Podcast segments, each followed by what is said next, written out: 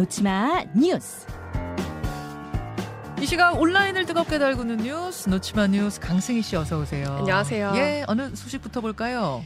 10대 유튜버 유인해서 성 착 취한 20대 남성. 10대 유튜버를 어떤 방식으로 유인한 겁니까? 나한테 구독자가 많은 유튜브 계정이 있다. 이거를 무료로 나눔을 하겠다. 그러니까 음. 이런 글을 그 10대가 운영하는 유튜브 채널에 댓글로 남긴 거예요. 예, 예.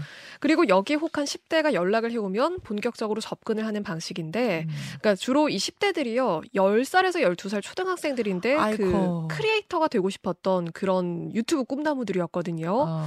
어, 그리고 이 댓글을 보고 연락한 10대한테, 자, 내가 체온 측정 앱을 테스트를 하고 있다. 그래서 이거를 도와주면, 아까 말한 그 무료 계정을 주겠다. 아, 무료 계정, 그러니까 그 자, 자신의 계정이 있긴 있었어요? 이게 한, 뭐, 한 몇백 명 정도 있는 그런 계정으로 추정이 되는데, 근데 아. 이거를 실제로 넘기지도 않았고, 확인은 안 됩니다. 근데 이제 초등학생 유튜버들이면 몇백 명도 엄청 큰 거니까. 맞습니다. 네. 그래서 어떻게 했습니까? 그래서 이 아이들 스마트폰에 체온 측정 앱, 그러니까 아까 전에 테스트를 하고 있는 그 앱인 척하고 이 앱을 깔게 했습니다. 어. 그런데 이거는 실제로 원격 제어 앱이었어요.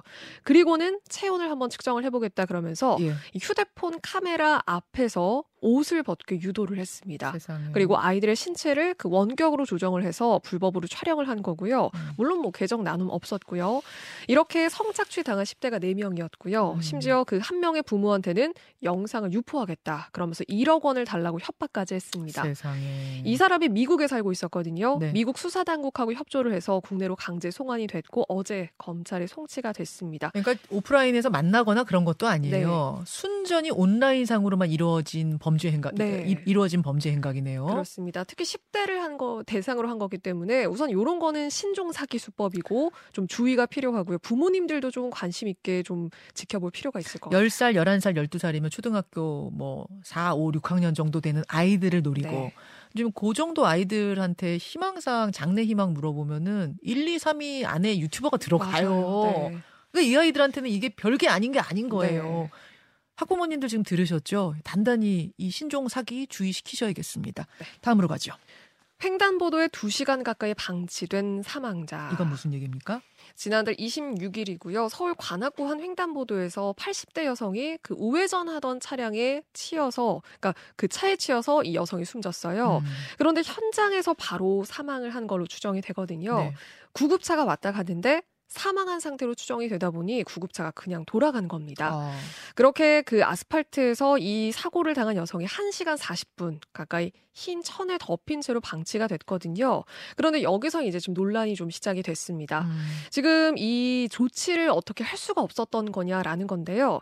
경찰도 119도 아, 어떻게 할 수가 없었다는 입장이에요. 우선 왜요? 이 경찰의 교통사고 조사 규칙에 따르면요. 예.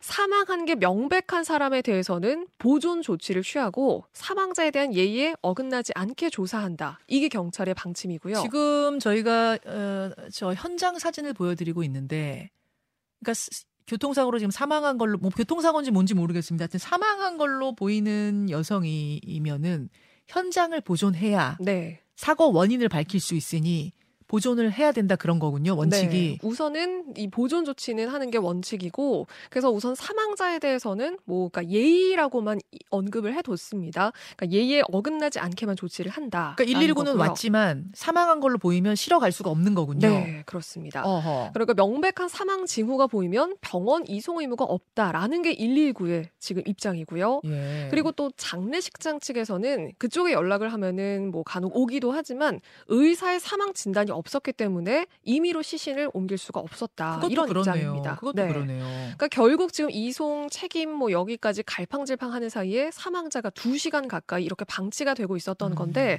지금 온라인상에서도 이 책임 규정이 어떻게 좀 정확하게 있어야 되는 게 음, 아니냐. 그리고 그렇죠. 이 경우에 따라서는 무조건 이송이 불가능한 건 아닌 것 같은데 이게 여기저기 적용 규정이 다른 건 거냐. 좀 이게 의문이다라는 논란이 있습니다. 교통사고로 사망한 사망자가 길바닥에 길거리에 두 시간이나 그냥 그대로 방치돼 있었다. 이거는 확실히 문제가 있어 네. 보이는데 또 규정을 하나하나 따르다 보면 이건 좀 누구 치- 누구 잘못인 거야? 네. 책임 소재가 분명하지 않은 거 이번에 확실하게 드러났으니까 정확히 하고 가야겠네요. 네. 유족들 마음이 어떻겠습니까?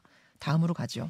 하와이 망망대해에 벌어졌던 신혼부부의 64억 소송. 신혼부부가 왜 하와, 하와이 바다에 벌어졌어요? 무슨 얘기예요? 이게 그 미국의 한 신혼부부 이야기인데요. 사실 누구한테나 벌어질 수 있는 일입니다. 스노클링을 하러 배를 타고 나선 거예요. 네. 그리고 다른 여행객들도 이 배 안에 40명 넘게 타고 있었거든요. 네네. 사람들을 타, 태우고 나간 배가 그 첫 정박지에서 배를 세워두고 사람들 스노클링을 하게 했습니다. 음. 그러니까 그러면 몇 시까지 배로 돌아와라 이런 약속이 있어야 되는데 그렇죠. 이런 언급이 없었던 거예요. 여행사 측에서 네. 그리고는 한 시간 정도 이 신혼부부가 스노클링을 즐겼는데 예. 이 파도가 거세지면서 배로 돌아가려고 했는데 배가 떠나버린 거예요. 어머나 세상에. 네. 그러니까 알고 봤더니 이 승무원들이 사람이 많았다고 했잖아요. 예, 예. 그러니까 많은 사람들이 여기저기 움직이다 보니까 인원 체크가 제대로 안 된 겁니다. 아. 그러니까 잘못 카운트를 하고 두 사람을 빼놓고 출발을 한 건데요. 어떻게 했어요 그 신혼부부는? 죽을 힘을 다해서 1.6km를 아. 헤엄을 쳐서 인근 섬 해변까지 도착을 했습니다. 아, 그래도 이분들 다행히 헤엄을 칠 줄 아는 분들이셨네요. 네. 1.6km를 수영으로. 네, 그렇습니다. 그래서 그 섬 주민 도움을 받아서 복귀를 했는데 그런데 지금 뭐 온라인상에서도 하와이 바다에 상어떼가 참 많다. 큰일 날 뻔했다. 진짜 죽을 음. 뻔했다라는 지금 이야기가 많거든요. 아유, 상어떼가 자- 참 많다는 건 우리 얘기는 아니에요. 이거 확인된 얘기는 아니에요. 네, 네. 인터넷 상에 온라인상에서 그렇다는 얘기예요. 네, 예. 이런 이야기가 놀라실라. 있고, 네. 그래서 지금 이 부부가 정신적인 충격, 뭐 여러 가지 손해배상 청구를 했는데요. 이게 64억 8,500만 원입니다. 아, 그래서 결국 이 여행사를 상대로 이 소송을 제기를 했습니다. 참, 세상에 이런 일이 같은 네. 예. 해외 토픽까지 전해주셨는데 하나만 더 보죠.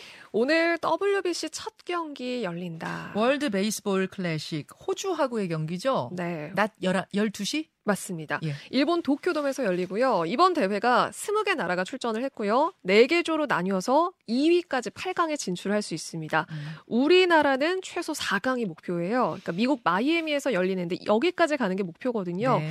우리 대표팀이 오늘 호주하고 첫 경기 앞두고요. 이 우리나라 고척돔의 전광판에 호주 경기 장면을 띄워놓고 훈련을 했을 정도로 최선을 다했다고 하거든요. 야.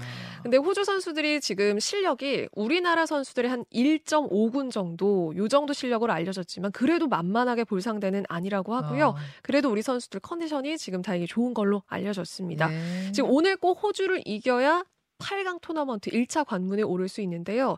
내일 한일전도 있거든요. 네, 한일전 있어요? 네, 어, 내일 한일전이 재밌겠다. 열리는데 그러니까 여기까지 우리 선수들이 지금 최선의 경기를 보여주길 바란다. 2주간 네, 그래요. 기대를 모으고 있습니다. 그 요새 좀 연예인들한테 좀 안 좋은 소식들이 많은데 네, 가수 남태현 씨가 아주 만취 음주운전하다 걸렸네요. 맞습니다. 어제 새벽 3시쯤이었고요. 강남에서 주차하고 차 문을 열다가 옆을 지나던 택시하고 우선 박았습니다. 음. 택시가 파손이 됐는데 이후에 또 20m 가량을 자신이 운전을 한 혐의를 받고 있어요.